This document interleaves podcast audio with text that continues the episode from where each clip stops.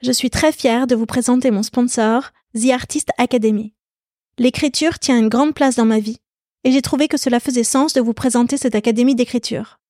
The Artist Academy est connue pour proposer des masterclass d'écrivains lus dans le monde entier, comme Eric Emmanuel Schmidt, Raphaël Giordano ou Bernard Werber.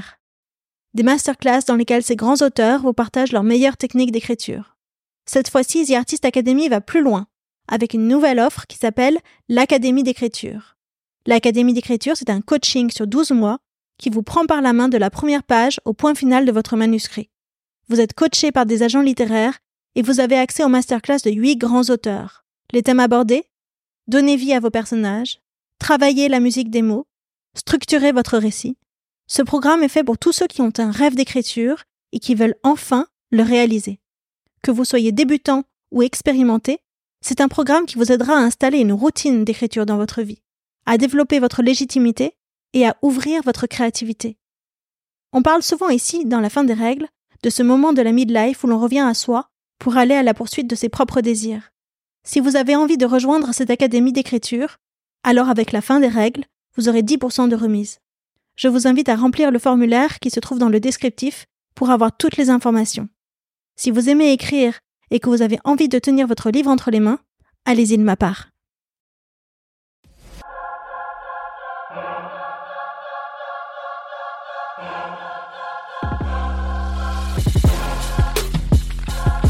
Je me souviens très bien avoir vu une femme euh, qui m'a dit ah là là vous les enfants ça va être compliqué. Tous m'ont dit madame vous avez une endométriose extrêmement importante votre mère a eu un cancer donc il n'est pas question de vous laisser comme ça il faut tout enlever. Et le jour où il m'a annoncé euh, bah que ça y est j'étais ménopausée euh, j'ai eu l'impression de perdre un bras en fait en sortant du cabinet en me disant bah voilà c'est la fin de la jeunesse, c'est la fin de quelque chose, c'est la fin aussi d'une maternité potentielle, même si je ne voulais bien évidemment plus avoir d'enfants. Et c'est une nouvelle vie qui commence. Et en fait, celle-là, je l'avais pas préparée. La fin des règles dans la vie d'une femme, c'est la ménopause. Ici, les femmes qui sont passées par là vous parlent de leurs symptômes, de traitements et astuces, de leur rapport avec leur propre corps, d'intimité, de carrière professionnelle aussi, mais surtout eh bien, de la fin des règles, celles que l'on s'impose ou que l'on accepte. En les écoutant, vous trouverez, je l'espère, les bonnes infos pour traverser cette période encore trop taboue. Et puis surtout, j'espère que vous prendrez un shot de confiance et de bonne énergie. Je m'appelle Odayo et j'ai 44 ans. Allez, venez.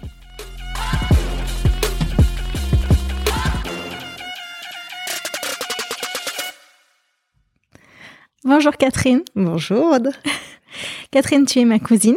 Exactement. Je te remercie beaucoup d'avoir accepté euh, d'être interviewée parmi les toutes premières. Euh, ça me touche d'être d'être dans les premières et que tu aies pensé à moi surtout. Merci beaucoup.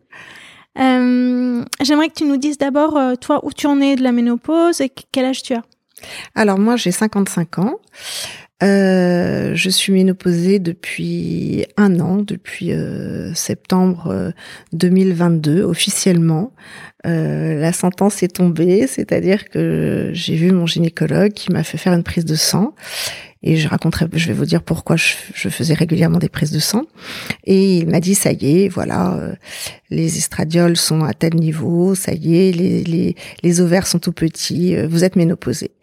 Et là, je lui dis, ah, donc en fait, on va plus se voir. Et euh, il m'a dit si si euh, tous les ans pour le frottis et et la, la, la mammographie et je me suis dit ouais, ça c'est quand même un grand changement. Euh, L'avenir est différent. Alors on en parlera peut-être après. Euh, pourquoi je faisais des, des, des, prises de sang extrêmement régulièrement? Parce que j'ai eu mes règles à 13 ans. Mm-hmm. Et très rapidement, les douleurs, les flux extrêmement importants, des règles qui duraient 40 jours. 40 jours? Où il fallait qu'on me fasse des piqûres de spasfon et viscéralgine forte qui donc me mettaient dans un état second.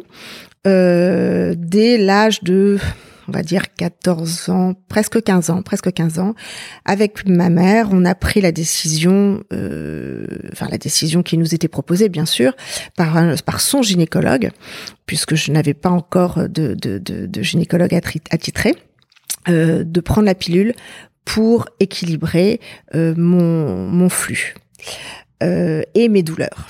Est-ce que ça a aidé? Alors ça a aidé dans le sens où ça a régulé les, flux et puis le cycle était de, de 28 jours.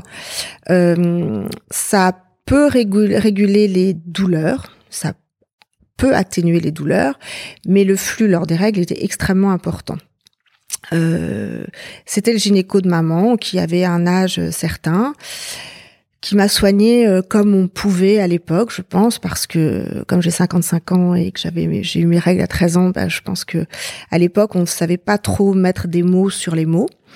Et il a fallu que j'attende euh, des années à avoir un certain nombre de gynécos, euh, notamment quand je suis arrivée à Paris euh, où je me souviens très bien avoir vu une femme, euh, avenue Victor Hugo, qui m'a dit ah là là, vous les enfants, ça va être compliqué. Euh, et là, j'ai vu face, j'étais les pieds dans l'étrier, j'ai vu une, plein plein de bébés en photo et là j'ai cru que ça y est c'était c'était la fin que j'aurais jamais d'enfant.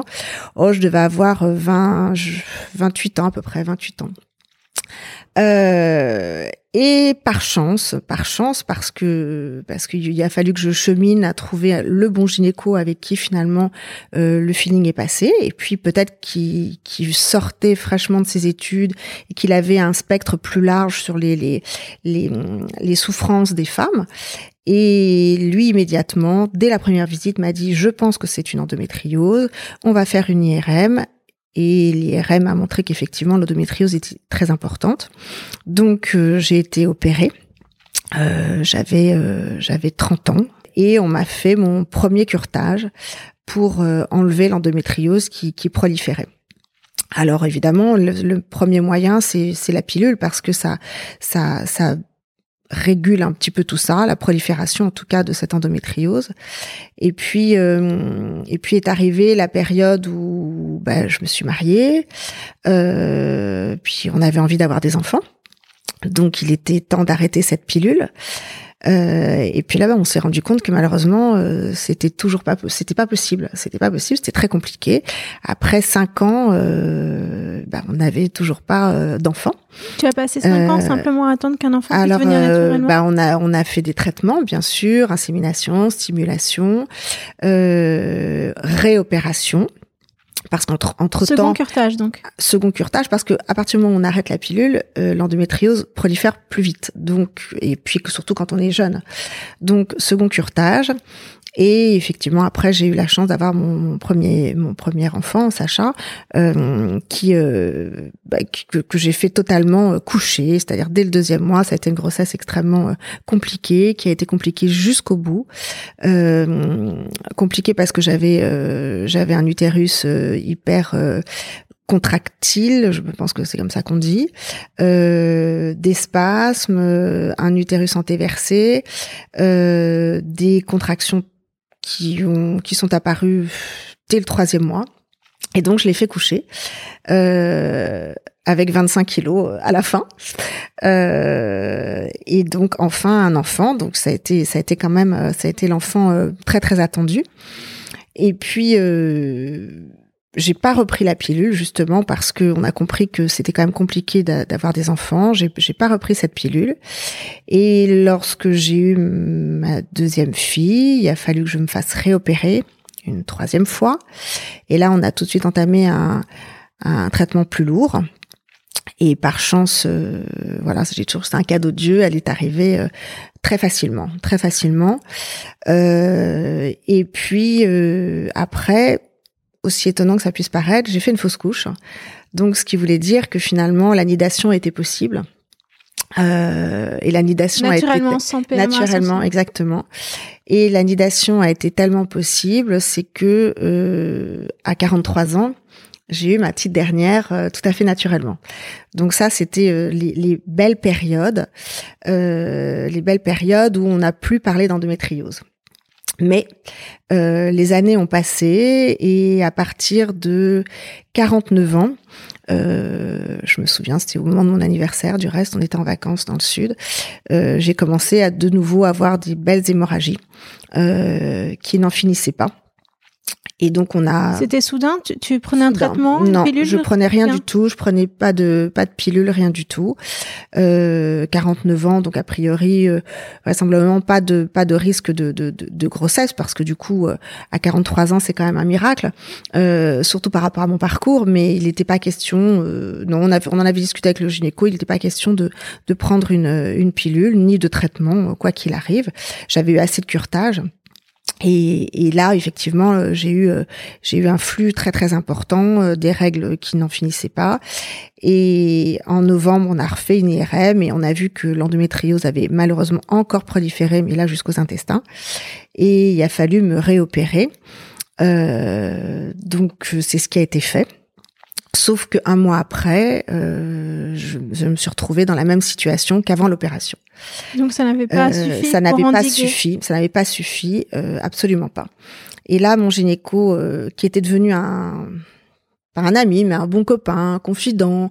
J'étais sa confidente. Enfin, voilà, c'était le même depuis. C'était le même depuis euh, depuis mes 30 ans depuis mes 30 ans, depuis que bah, c'est lui qui avait trouvé cette cette endométriose et je lui je lui devais beaucoup. C'est lui qui avait mis tout en place pour que je puisse arriver euh, à avoir mon premier enfant ma deuxième fille et je lui devais beaucoup. Et, quand on quand on a du mal à avoir des enfants il y a et peut-être quand on tout simplement quand on quand on a des enfants je je sais pas comment fonctionnent mes, mes les autres femmes mais en tout cas moi j'avais vraiment tissé des liens et j'avais l'impression de lui devoir beaucoup. Euh, on avait eu un parcours euh, il avait été à mes côtés pour ce parcours assez difficile et et donc je lui devais beaucoup. Et là euh, malheureusement euh, quand je lui dis un mois après j'ai encore le SMS Un mois après, voilà, euh, je suis, euh, je suis dans le sang. Qu'est-ce qu'on fait? Pas de réponse. Et là, je me suis dit quand même, euh, là, il est gonflé. Et j'ai décidé de, consulter. Donc j'ai consulté sept gynécos. Pourquoi sept? Parce que tous m'ont dit, Madame, voilà, vous avez une endométriose extrêmement importante. Votre mère a eu un cancer votre grand-mère a eu un cancer. Donc cancer il faut de quoi? Alors maman euh, de des trompes et ma grand-mère des ovaires. Donc il n'est pas question de vous laisser comme ça, il faut tout enlever, tout, c'est-à-dire les ovaires, les trompes, le col de l'utérus et l'utérus. Et mon, pour moi, qui m'étais battue euh, pour avoir des enfants, j'avais l'impression qu'on mutilait. Et je ne me sentais pas prête puisque non pas que j'étais encore dans l'esprit de procréer et d'avoir des enfants, mais euh, je me sentais trop jeune pour qu'on m'enlève cette partie de mon corps. Et puis j'ai quand même eu déjà 18 interventions euh, depuis euh, mon jeune âge, donc repasser sur le billard pour une intervention qui me semblait importante, c'était pas possible. Et et, et j'ai, je, je, je, comprends aujourd'hui pourquoi j'en ai vu sept, pourquoi je me suis battue pour que l'avis du dernier soit celui qui me corresponde, parce que finalement c'est pour ça que je l'ai gardé, celui-là, le dernier que j'adore, euh, qui a un âge certain et je prie Dieu pour qu'il reste en vie longtemps, euh, parce que je voulais entendre, je voulais qu'il me dise que j'avais envie d'entendre. Vous êtes trop jeune, pour que je pour que je vous opère, je vais tout faire pour vous garder entière. Voilà exactement les mots qu'il m'a dit. Et là, c'était un cadeau pour moi. Je me suis dit avec lui, je vais continuer un bon bout de chemin.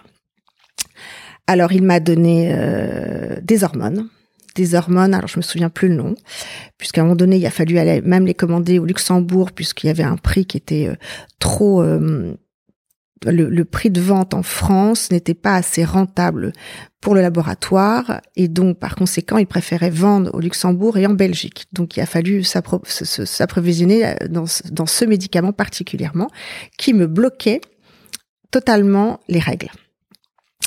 Euh, donc là j'avais 49 ans et demi.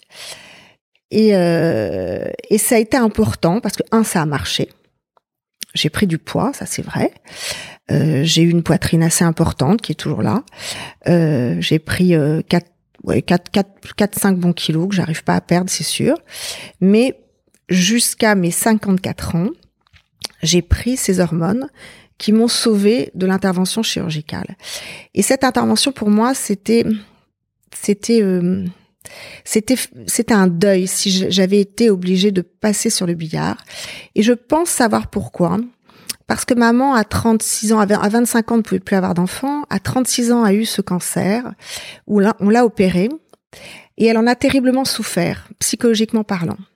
Et je crois que je ne voulais pas reproduire la même histoire. Tu voulais pas revivre ce que ta mère avait vécu? Je ne voulais pas revivre ce que maman avait vécu parce qu'à 36 ans, se faire enlever euh, les ovaires, les trompes, oui, ils lui ont laissé, je crois, un ovaire, mais les trompes, euh, un ovaire, le col de l'utérus, l'utérus.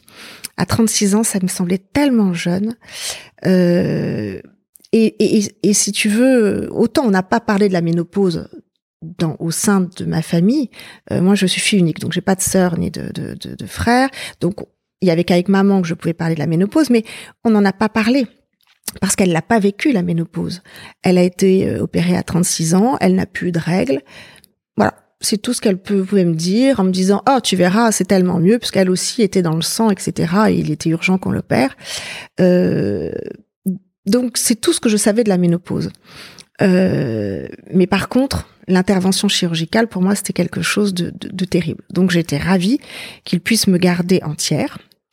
Euh, jusqu'à mes 54 ans. Et la sentence est tombée, euh, voilà, puisqu'on faisait quand même des, des, des, prises de sang régulières, parce que c'était des hormones quand même importantes, donc assez assez fortes. Et, euh, écoute, euh, ça, ça a très très bien marché. Et le jour où il m'a annoncé euh, bah que ça y est, j'étais ménopausée, j'ai eu l'impression de perdre un bras en fait en sortant du cabinet, en me disant bah voilà, c'est la fin de c'est la fin de la jeunesse, c'est la fin de quelque chose. C'est la fin aussi d'une maternité potentielle, même si je ne voulais bien évidemment plus avoir d'enfants. Euh, et c'est une nouvelle vie qui commence. Et en fait, celle-là, je l'avais pas préparée. C'est-à-dire que je ne savais pas ce que ça voulait dire ménopause. Je n'avais pas eu les prémices des bouffées de chaleur. Je n'avais à cause de ces hormones qui, blo à, ouais, à cause de ces hormones. à passer ces là aussi, voilà. j'imagine? Je, je, non, c'était juste bloquer totalement, euh, bloquer totalement les règles pour éviter quelque, un flux éventuel qui, lui, aurait déclenché euh, un développement encore plus important d'endométriose. Donc c'était dans ce sens-là. Mais ça a été brutal, c'est-à-dire que moi je pensais comme chaque six mois, chaque trois mois, aller le voir et continuer encore longtemps comme ça avec ce médicament qu'on commandait en Belgique, qu'on commandait un peu comme on pouvait. Et tu faisais une prise de sang tous les combien de temps? Euh, Tous les six mois, tous, les, six, mois, pour savoir hormonalement où j'en étais. Il te disait votre niveau est encore haut, il faut donc continuer ce médicament. Et puis un jour il t'a dit ah le niveau a baissé, on va l'arrêter, c'est ça? Je crois que en fait il me disait même, il me disait tout va bien, tout va bien. Et puis ce jour-là, c'était en septembre, il m'a dit, eh ben voilà, ça y est, vous êtes ménopausée, mais mais voilà, comme s'il m'annonçait que demain il allait pleuvoir. Et, et, tu savais pas que c'était ça que tu, attendais te, enfin, j'avais qu'il attendait de te dire en fait. Non, je m'y attendais pas déjà pour commencer, parce que j'avais des amis qui avaient le même âge que moi et qui me disaient toujours non, moi je suis pas ménopausée, non non, moi je suis pas ménopausée, j'ai j'ai encore mes règles, donc euh, bon, je me disais ben moi aussi, alors c'est sûrement que si je prenais pas ces hormones, je serais comme elle. Euh, et je voyais pas encore de modification du corps. Euh, donc j'étais euh, plutôt dans une période extrêmement dynamique, sportive. Euh, donc c'était pas possible, c'était pas possible. Alors bon, ben voilà, ça y est, j'étais donc ménopausée. Euh, les hommes, en fait, euh, toujours une drôle de façon, parce qu'eux aussi, hein, ils ont une ménopause qu'on appelle autrement, mais euh, eux aussi, ils ont une chute d'hormones. Euh, et quand je l'ai dit à mon mari, il m'a dit ah ça y est. Bon voilà, comme si euh, comme si j'avais j'étais passée de l'autre côté, donc je trouvais que c'était un peu un peu étrange. c'est, je pense, faire le deuil de quelque chose. Oui, effectivement. Moi, ça m'a, ça m'a un peu, ça m'a un peu abattu parce que j'ai pris conscience parallèlement à ça, de la mort. Et toute petite, c'était ma hantise, mon angoisse, parce que j'ai eu des, des gens qui sont morts autour de moi lorsque j'étais enfant, qui m'ont que j'aimais beaucoup et qui m'ont leur leur leur euh, disparition m'a m'a a été brutale et m'a blessée, vraiment ma ma. Parle de tes grands-parents? Mes, mes grands-parents j'étais très proche d'eux et euh, et ça m'a ça m'a vraiment beaucoup marqué. Ensuite, j'ai mon meilleur ami euh, qui qui est décédé et là aussi ça a été très très dur. Et toute cette période après, je pense que j'ai vécu dans la légèreté. si j'étais immortelle parce que justement dans le déni, parce que justement j'ai peur de j'ai peur de la mort pour le coup. Et euh, et du coup euh, là ça y est, j'ai pris conscience qu'effectivement il y, y, aurait une fin. Il y aurait une fin. Alors c'est c'est triste hein, parce que je, je sais pas toutes les femmes pensent comme ça. Euh, alors je je pense qu'il faut euh, il, il, faut se dire à partir du du moment où on prend conscience de ça, il faut vivre chaque minute intensément chaque moment intensément parce qu'il faut profiter de la vie. C'est-à-dire si tu n'as pas pris conscience avant qu'il fallait le faire, alors c'est maintenant. Voilà, c'est un vrai réveil pour toi. Et tu sens une différence dans ta façon de vivre? Oui. Oui, oui, oui. Je, je, je, je suis. Alors, j'ai toujours été très active peut-être hyperactive, mais en tout cas au moins active. Et là, euh, je, un agenda extrêmement plein. D'ailleurs, tu peux, tu t'en, tu t'en rends compte puisqu'on a quand même eu beaucoup de mal à se rencontrer. Euh, et je vis la, la, la vie euh, intensément, c'est-à-dire que je, j'ai mon agenda comme si je travaillais, c'est-à-dire que toute la journée, j'ai plein de choses à faire. Euh, c'est pas pour m'étourdir, c'est parce que j'ai, envie de faire plein de choses. Euh, et je m'étais mis, je pense, un peu euh, euh, pas en jachère, mais en tout cas euh, en recul par rapport à la, une activité, euh, une activité. Un parce que j'avais envie d'être très proche de mes enfants et les surcouver, les surprotéger. Et puis là, j'ai vu qu'elles avaient grandi. j'ai un grand qui est, qui est maintenant un peu plus loin. elles, je vois qu'elles s'en sortent très bien finalement sans, sans, sans moi, mes deux filles. elles savent que je suis là, et donc c'est peut-être maintenant pense à toi pense à toi, euh, organise-toi. Alors, euh, alors voilà, je suis en pleine réflexion par rapport par rapport à ça, parce que le corps aussi te, fait dire que que tu que tu es en train de changer.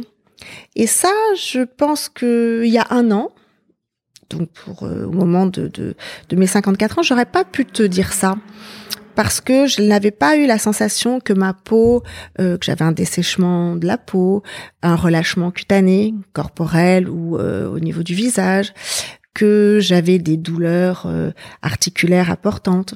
Ces douleurs, en fait, elles existaient depuis très longtemps. Je pense que quand tu as des pathologies ou tu as des choses qui sont extrêmement, enfin des des des, des mots qui sont qui perdurent, mais tout en douceur tout au long de ta vie, eh bien finalement c'est beaucoup plus important lorsque tu vieillis. C'est-à-dire que euh, j'ai une tendinite depuis un an. Euh, j'ai des douleurs articulaires assez importantes. Il euh, faut savoir que moi j'ai une hernie discale depuis l'âge de 25 ans. Donc toutes ces petites douleurs qui sont souvent euh, euh liées au liées au, au, corps, en tout cas aux, aux, articulations, eh bien sont plus importantes. Donc il faut changer sa façon d'être. Il faut absolument faire du sport tous les jours que ce soit du yoga en douceur, que ce soit de la marche, euh, pour euh, que le corps soit toujours en mouvement. Revenons sur la chronologie. Donc, tu, tu, as arrêté ce traitement hormonal que tu commandais au Luxembourg. Voilà. Qu'est-ce qui s'est passé dans les semaines ou les mois qui ont suivi? Qu'est-ce que tu as remarqué immédiatement? Alors, de l'ordonnance des hormones pour bloquer mes règles, je suis sortie, je suis sortie de chez mon gynécologue avec une autre ordonnance qui était un gel des oestrogènes, je crois, à mettre sur le cou et sur les avant-bras, et euh, et une hormone que je prends euh, tous les tous les soirs. Euh, on s'est pas posé la, enfin, il ne m'a pas posé la question est-ce que je voulais ou je ne voulais pas. La seule chose que je peux te dire, c'est que lorsque j'ai appelé ma mère pour lui dire bah écoute ça y est ça y est voilà euh, elle me dit oh bah écoute tu vas être tranquille avec tout ce que tu as vécu depuis euh, huit mois euh, franchement voilà tu vas tu vas tu vas te refaire une santé parce que j'avais quand même perdu beaucoup de sang tu vas te refaire une santé et je suis quand même contente. Euh, vois quand même un autre gynéco pour être sûr qu'il faut pas que tu te fasses opérer. Je dis écoute maman, j'en ai vu sept, on va pas en faire un huitième. Euh, et je lui dis voilà, écoute, j'ai, il me donne tel tel médicament et tel médicament. Elle me dit ah là là, mais c'était les mêmes il y a 25 ans. Et donc, je lui en ai reparlé à ce gynéco six mois après lorsque je l'ai vu. Et le marché, euh, c'est-à-dire que je, je pense que c'est un marché de niche. Les laboratoires ne sont pas euh, ne sont pas inventifs, ne sont pas euh, euh, force de proposition. Euh, je ne sais pas si les femmes sont écoutées, donc tout le travail que tu fais va peut-être permettre justement à faire évoluer les choses. Mais les médicaments que je prends chaque soir, que je ne considère pas comme des médicaments, des, aides, euh, eh bien, ils existaient déjà il y a 25 ans. Donc, ça n'a pas évolué. C'est dommage parce que on connaît un peu mieux maintenant la femme. Et grâce à toi, peut-être qu'on la connaîtra encore mieux dans cette période de ménopause qui est une nouvelle vie. Euh, bah, je trouve que c'est dommage. Donc aujourd'hui, toi, tu prends un traitement hormonal oral plus du gel. Voilà, exactement. Et tu fais les deux. Et je fais les deux. Et, et, et, et alors, normalement, mais pour lui, il n'y a pas d'incidence. Normalement, il faut savoir que quand tu as des, des antécédents, euh, c'est-à-dire ta mère en l'occurrence ou ta grand-mère, tu ne prends pas ce genre d'hormones. Oui. Parce que euh, bah parce que c'est c'est c'est déconseillé. Alors moi, je fais quand même une mammographie tous les ans. Normalement, c'est tous les deux ans. Donc je le fais tous les ans. Et, euh, et après, je fais un frottis comme toutes les femmes euh, qui enfin toutes les femmes, c'est-à-dire tous les ans tous les ans. Euh, je lui en ai parlé. Il avait pas l'air d'être euh, de, partager mon avis. Et en tout cas, il était il était rassurant à me dire que non non, je devais pas m'inquiéter. Donc du coup, je, je prends euh, bien volontiers cette petite pilule du soir et, et ce gel. Voilà, au moment de me coucher. D'accord. Voilà. Je ne sais pas ce que ça peut faire. Euh, la seule chose que je puisse te dire, qui m'a été confirmé par mon médecin généraliste, c'est que effectivement tout ce qui est élasticité, euh, tonicité, euh, eh bien, euh, est altéré encore plus facilement si tu ne prends pas ce genre de choses. Voilà. Donc du coup, je prends. J'ai rajouté à cela des oméga 3. Que tu prends tous les jours Que je en prends gélule. tous les jours, tous les soirs en gélule, sous les conseils de ma dermato qui elle est pour le coup est ménopausée, est bien ménopausée parce qu'elle doit avoir 69 euh, ans. Et euh, je rajoute à ça, sous ses conseils, et c'est là où on a besoin justement de gens autour plus que d'un gynéco, euh, c'est de la vitamine D qui est aussi bien bonne entre guillemets pour le cerveau que pour les os. Donc euh, tous les matins, je prends quatre petites gouttes sur ma main de vitamine D. Euh, c'est pas désagréable et, et, je me dis que ça c'est bon pour euh, pour les os et donc euh, on sait très bien que la ménopause c'est aussi euh, enfin on peut le mettre en parallèle avec la l'ostéoporose. Oui. Donc on n'en a pas encore parlé, j'ai pas fait de scintigraphie osseuse, on mm. n'en est pas du tout là, mais voilà, j'essaye je, je, de, de, de, parer, de parer. Euh, euh, je, je, connais mes faiblesses sur le plan corporel et je me dis que c'est une bonne initiative que de me proposer cette vitamine D. Alors, on parlait de ton corps qui change, on revient à ce sujet. Tu parles de deux sujets, la peau déjà. Donc au niveau du corps, il y a un relâchement qui s'opère, ça c'est évident. Euh, la peau est plus flétrie, euh, même si c'est pas encore euh, terriblement visible, mais moi je, je, vois la différence. Le visage, alors les rides c'est pas très grave, franchement c'est des rides, voilà, c'est c'est pas grave. En revanche, le relâchement du visage, du cou, ça c'est pas très joli. Ça c'est pas très joli.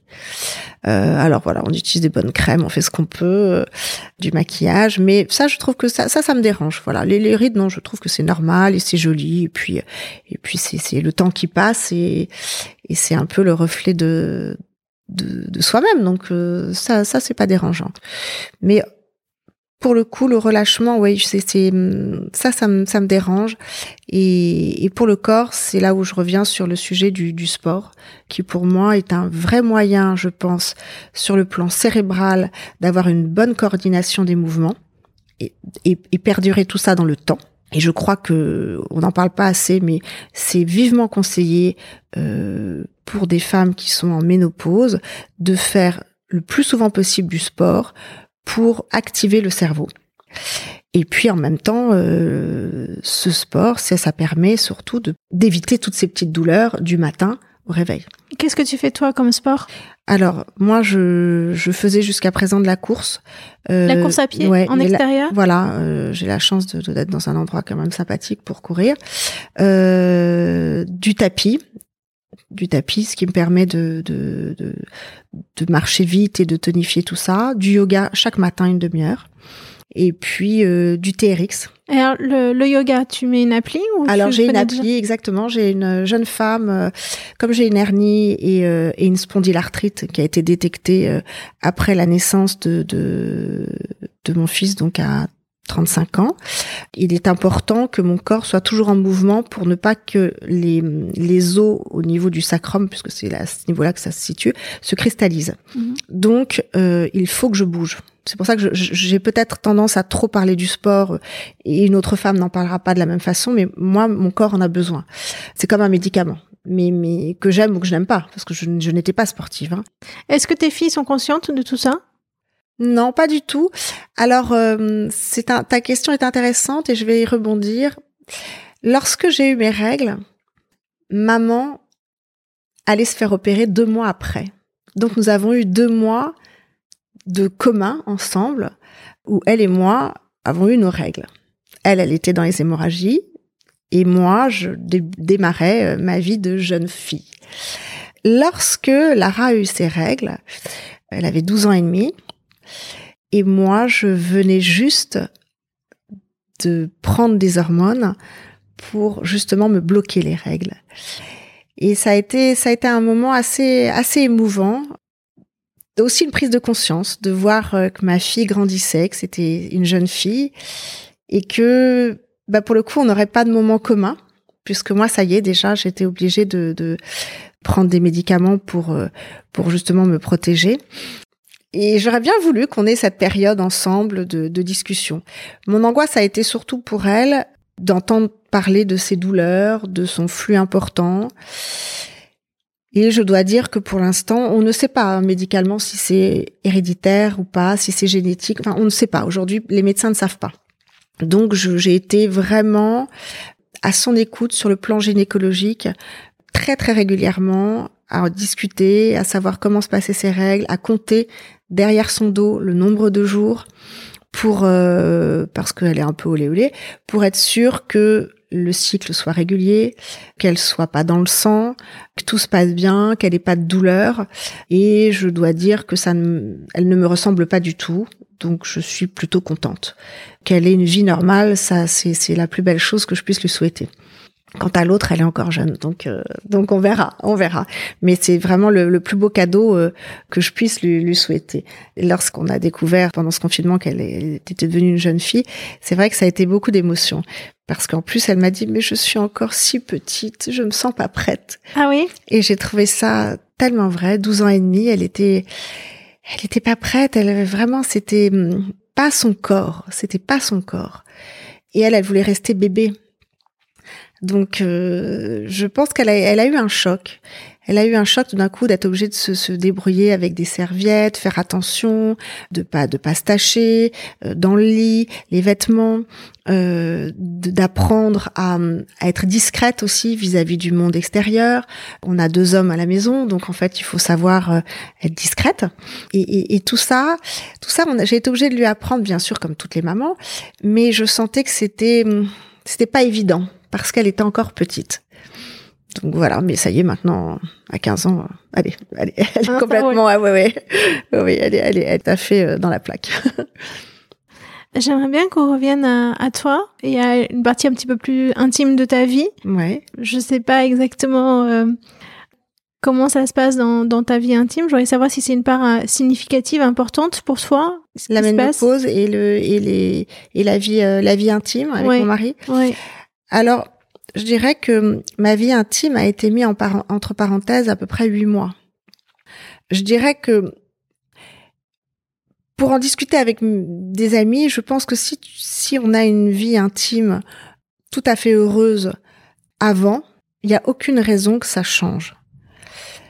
En revanche, je vois que mes amis qui avaient des soucis dans leur vie de couple sur le plan sexuel, sur le plan relationnel, puisqu'en fait l'un va avec l'autre, puisqu'on est quand même très cérébral nous les femmes, eh bien ont une vie euh, de femme ménopausée assez assez chaotique. Donc je pense que la vie euh, la vie de femme ménopausée sur le plan euh, intime est le reflet de la vie d'avant. Est-ce que tu vois une baisse de désir? Peut-être qu'il y a eu il y a, une baisse de, de désir quoique je, je l'ai pas, je l'ai pas vraiment, je l'ai pas vraiment remarqué. C'est pas une baisse de désir, c'est pas ça. C'est que la vie, euh, la vie te, te prend te happe dans plein d'obligations, euh, de rendez-vous, et du coup, cette vie avec trois enfants fait que tu ne te retrouves pas assez souvent à deux, et donc, oui, ton désir diminue. Mais parce que, je dirais, il n'y a pas assez de rencontres. Il faut vraiment que, quand on a la chance d'avoir une grande famille, comme moi j'ai eu la chance malgré mon parcours, eh bien, il faut avoir des rendez-vous à deux. Voilà, il faut avoir des rendez-vous à deux et peut-être encore plus au moment où les hormones chez le mari, comme chez la femme, parce qu'on n'en parle pas, mais chez eux aussi, je pense qu'il y a, y a quelque chose qui se passe. Il faut pouvoir se rencontrer, se donner du temps à deux. Alors oui, le désir moins important parce que on a moins de rendez-vous à deux. Pour rebondir euh, sur ce que tu disais sur le désir, etc., il y a peut-être une chose qui change, c'est que on est peut-être plus sensible, voire très sensible à l'autre, au regard de l'autre, c'est-à-dire l'autre, ton mari, hein, euh, et un geste tendre, un mot tendre, une attention particulière va peut-être être beaucoup plus importante à 55 ans qu'à 25 ans. Et c'est ce qui va faire toute la différence le soir lorsqu'on va se retrouver en intimité. Ça voudra dire je t'aime, euh, voilà, par des petites attentions. Et ça, c'est réconfortant. La ménopause, c'est c'est peut-être être plus sensible, avoir des petits moments où on craque un peu, on sent on se sent moins bien, euh, avec quelques fragilités. Des petits moments où on est plus sensible moralement parlant. Et donc tu as besoin d'être plus entouré, tu as plus besoin que ton, mari vienne te rassurer et je que ce que tu ressentais plus jeune, c'est ça? Oui, et je pense que c'est important d'être d'avoir de la tendresse. Nos grands-mères disaient toujours, et ma mère le disait aussi, oui, euh, quand on est plus âgé, euh, c'est la, tendresse c'est important. D'ailleurs, il y a, pas, il y a une chanson qui disait la tendresse bordel. Mais, mais finalement, oui. Ta grand-mère te disait ça? Ouais, la, tendresse était une valeur. La tendresse c'était important. Et maman l'a dit. Je me souviens l'avoir l'avoir entendu en disant oui, quand on vieillit, euh, qu'est-ce qui est important dans une vie de couple euh, C'est la tendresse. Parce que cette chute d'hormones, parce que la ménopause c'est aussi une chute d'hormones, euh, fait que tu es parfois un peu écorché vive. Tu as des, émotions qui, qui surgissent. Ça, te prend à quel moment dans la journée Ah, ça peut être n'importe quel moment. Tout d'un coup, pouf, t'as les yeux pleins de larmes. Pouf, ça y est, ça ah, arrive. tu, tu, pleures pour rien Ouais, ça y est, ça arrive comme ça. Alors c'est ça, c'est pas forcément parce que je vois un film, parce que je vois une image. C'est peut-être une, phrase ou quelque chose qui me revient en mémoire et qui va me euh, m'émouvoir. C'est très, très, très étonnant. Et, et, puis ça passe, voilà. C'est comme un petit train qui passe. On te sent très à l'aise avec toi-même aujourd'hui. Oui, parce que je, je, je pense que j'ai, j'ai bien cheminé pour essayer d'être le plus possible en accord avec moi-même. C'est-à-dire que moi, j'ai une éducation où le mot premier était ça se fait. Donc, donc en fait, on faisait tout par rapport à une éducation parce que ça se fait. Et aujourd'hui, je suis capable de, parce que ça se fait, dire non, je ne veux pas, moi. Je veux autre chose, je veux que ce que je décide me corresponde. Alors ça peut blesser parce que je, suis encore maladroite, je ne sais pas forcément dire les choses, mais en tout cas je suis beaucoup plus en accord aujourd'hui avec moi-même que je l'ai été euh, par le passé parce que j'ai grandi, j'ai mûri, maturé, peut-être ça aussi la ménopause. Et oui, je suis beaucoup plus en accord avec moi-même. Ça, c'est assez agréable. L'éducation, c'est quelque chose qui est lourd à porter hein, toute une vie. Donc, il faut savoir euh, prendre ce qui était bon, ce qui te correspond, et puis laisser ce qui ne résonne pas en toi. Donc euh, voilà, j'ai fait un, j'ai fait un mélange. Et puis le mariage, c'est aussi, euh, c'est aussi finalement un mélange qui s'opère quand on quand on est presque 30 ans avec la même personne, eh bien euh, forcément l'éducation de mon mari va transpirer sur lui et il y a certains points que je vais prendre qui vont me sembler intéressants. Moi, j'avais la chance d'avoir une belle-mère qui était euh, qui était pour moi un moteur, qui avait ce culot toujours bien élevé, mais un culot et qui avec avec qui tout était toujours possible. Eh bien, ça, ça, c'est quelque chose qu'elle m'a totalement légué euh, parce que euh, moi, mes parents sont plus, euh, plus dans l'angoisse, dans le, dans la peur. Et j'ai une belle-mère qui pourtant a vécu la guerre, hein, avec tout ce que ça peut comporter. Eh bien, elle a su transmettre à ses enfants la force. Et ça, c'est un cadeau, un cadeau inouï. Donc voilà, c'est ça aussi le mariage. c'est la, mixité des cultures et des éducations. Voilà, même si euh, on venait tous de l'Est, mais quand même, c'est intéressant.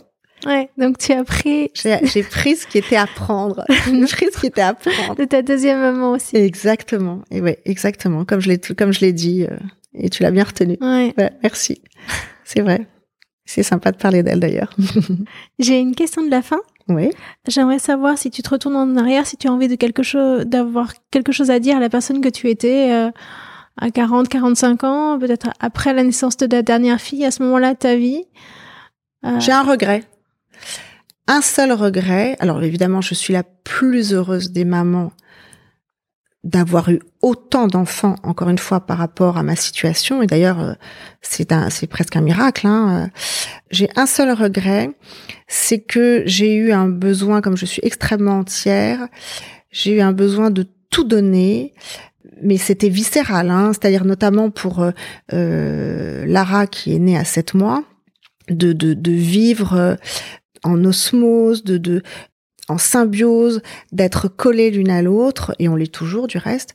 Euh, j'ai tout donné, je me suis un peu oubliée, j'ai refusé des, des postes parce que ma priorité c'était mes enfants, et aujourd'hui je regrette. C'est le point que je regrette parce que, non pas sur le plan financier, mais juste, je me suis mise entre parenthèses et je n'existe pas professionnellement, socialement. Et finalement, l'épanouissement passe par là. C'est-à-dire faire quelque chose de ta vie euh, à partir du moment où tu as eu tes enfants. Il faut être capable, moi je me suis mis en jachère, je l'ai dit tout à l'heure, et, euh, et je pense qu'il faut prendre sa vie en main et se dire, voilà, ok, je ne travaille plus, je ne veux plus travailler de la même façon, mais qu'est-ce que je veux faire? Et je l'ai pas fait au moment où j'aurais dû le faire, parce que j'avais trop envie de couver mes enfants. Alors je suis heureuse de ce qu'elles sont et elles me le rendent merveilleusement bien, notamment les, enfin, ça, même les trois, les trois me le rendent merveilleusement bien. Euh, je parle que des filles parce qu'elles sont encore à la maison, mais j'ai bien trois enfants. Ça aurait fait partie, je pense, d'un d'un épanouissement supplémentaire. Euh, et encore une fois, c'est pas c'est pas juste euh, avoir un salaire, euh, avoir un titre, parce que j'ai eu un, un, gros poste euh, dans un laboratoire, j'étais quand même le numéro 2. Euh, c'est c'est juste peut-être exister socialement, être dans la mouvance de la vie, dans le rythme de la vie professionnelle.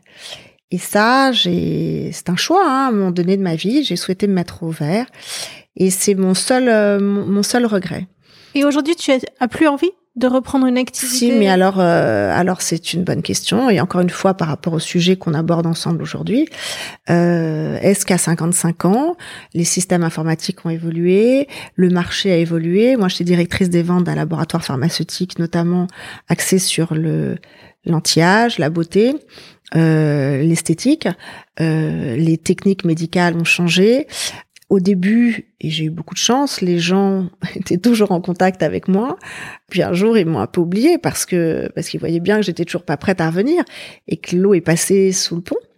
Et, voilà, et eux ont fait leur chemin. Je sais même pas où ils sont aujourd'hui. Et, moi, je suis restée un peu sur place, quoi. Donc euh, du coup, c'est. Tu as le sentiment que ça n'est pas possible? J'ai le sentiment que ça n'est pas possible. Alors peut-être que c'est c'est euh, c'est par rapport. Alors non pas par rapport à. Alors, peut-être par rapport à l'âge, premier point, et deuxièmement par rapport au fait que le, il y a eu une évolution tellement importante. Est-ce que je peux refaire ma place?